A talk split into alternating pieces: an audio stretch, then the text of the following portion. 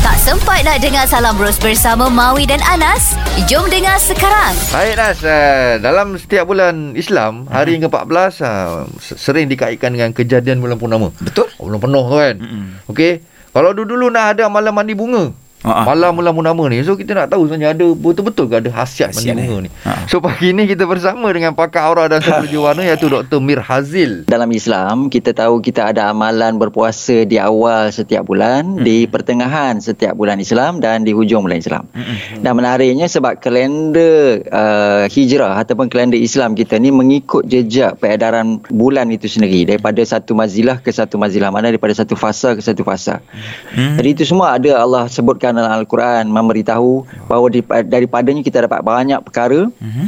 yang kita boleh belajar bukan hanya tentang pergerakan tapi bagaimana tentang efek-efek kepada fenomena ini dan antaranya adalah alam juga akan ada respon-respon tertentu. Hmm. Saya mudahkan kenapa amalan tentang mandi bunga itu ada sebab mungkin orang-orang dulu dia dia berpegang kepada the rules of observation. Dia pegang kepada apa yang dia lihat apa yang dia perhatikan apa yang dia amati. Umpama macam selain daripada membaca kitab-kitab Allah melalui hadis dan kita firman Al-Quran mereka melihat ayat-ayat yang terbentang pada alam. Okey. jadi apa yang berlaku Mawi Anas? Biasanya waktu purnama ni kita punya arus pasang surut lebih tinggi. Ah betul. dia Oh. dua, dua. Dalam kitaran setiap hari memang ada pasang surut, tapi yang lebih tinggi daripada waktu hari-hari yang lain adalah waktu bulan itu baru, anak bulan dan waktu bulan itu purnama. Ah. Ha, jadi fenomena elektromagnet uh, ataupun kita kata medan magnet tarikan graviti daripada bulan dan bumi ni tadi bila bila kedudukan dia berubah menjadikan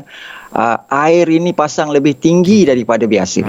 Kita berfikir wahai orang-orang yang berfikir. Jadi kita berfikir apa benda yang berlaku bila air ni pasang tinggi. Hmm. Jadi air itu lempahannya sampai jauh ke daratan. Betul. Kalau mungkin dulu air itu tak sampai hanya hanya setakat itu sahaja. Hmm. Tapi dengan air pasang lebih tinggi, uh, kita kata arus ataupun kuantiti air itu meningkat Hmm. menjadikan air itu melimpah jauh Betul? membolehkan tanah-tanah ni menjadi lebih lembap. Itu satu. Jadi hmm. tumbuhan yang tadinya benihnya mungkin tertanam seminggu sebelum purnama ni tadi hmm. dapat tumbuh dengan lebih segar ataupun lebih luar biasa. Ha, menjadikan tumbuhan kalau bunga lah katakan bunga itu tumbuhan menjadikan bunga itu tadi menyimpan khasiat yang tadi itu mendapat keberkahan daripada tenaga apa ah, kelembapan yang tinggi hasil daripada tenaga yang lebih tinggi Subhanallah. kerana aktiviti kedudukan yang menghasilkan purnama tadi. Menariknya bulan purnama ni memang akan ada kitarannya dalam ukuran uh, usia bulan sekitar 28 uh, ataupun 29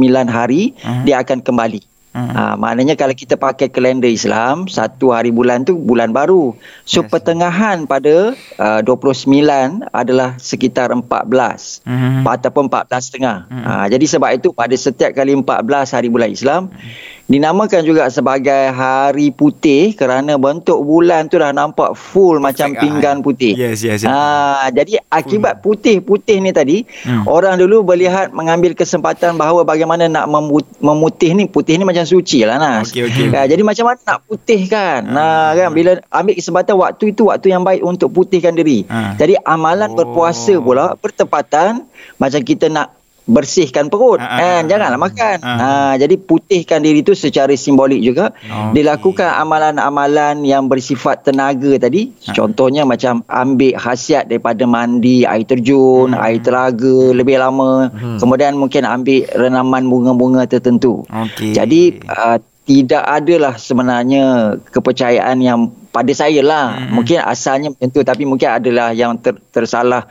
kiblat pun ada juga Ah, kan ha, yang dia risau kan tersalah lah. bawa Ha, ha. Ha, tapi kalau faham tentang maksud tentang ayat-ayat alam tadi Ha. melalui peredarannya ada signifikan seperti mana Allah selalu sebut bahawa setiap sesuatu itu ada ukurannya jadi mungkin daripada situ hasilnya tradisi-tradisi ini wallahu alam Allahu alam. Hebatnya eh. Anas Mawi, hari ini istimewanya purnama kita bertepatan pada 21 uh, uh, dan masuk 22 September sebab Okey. malam ni kan nanti malam yang ke-22. Hari ni 21 kan siang Betul. ni kan. Ha, ha. Ya.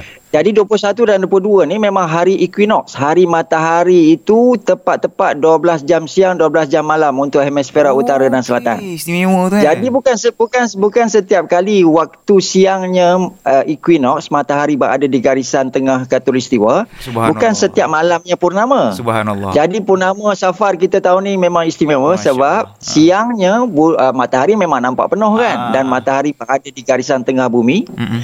dan malamnya kita purnama penuh. Ah jadi bukan setiap kali equinox jatuh purnama. Jadi istimewa. Oh, Ah, ini- memang ini istimewa. Kalau simpan orang yang ada ilmu falak ni dia akan lebih kaji Betul, lebih betul. eh. Terima kasih banyak doktor. Terima kasih doktor. Baik, baik. Terima kasih. Atas Jumpa lagi. yang diberikan, Ya. ilmu yang diberikan. InsyaAllah doktor kita jumpa lagi Ustaz. Ustaz lagi pula doktor. Baik. Assalamualaikum doktor.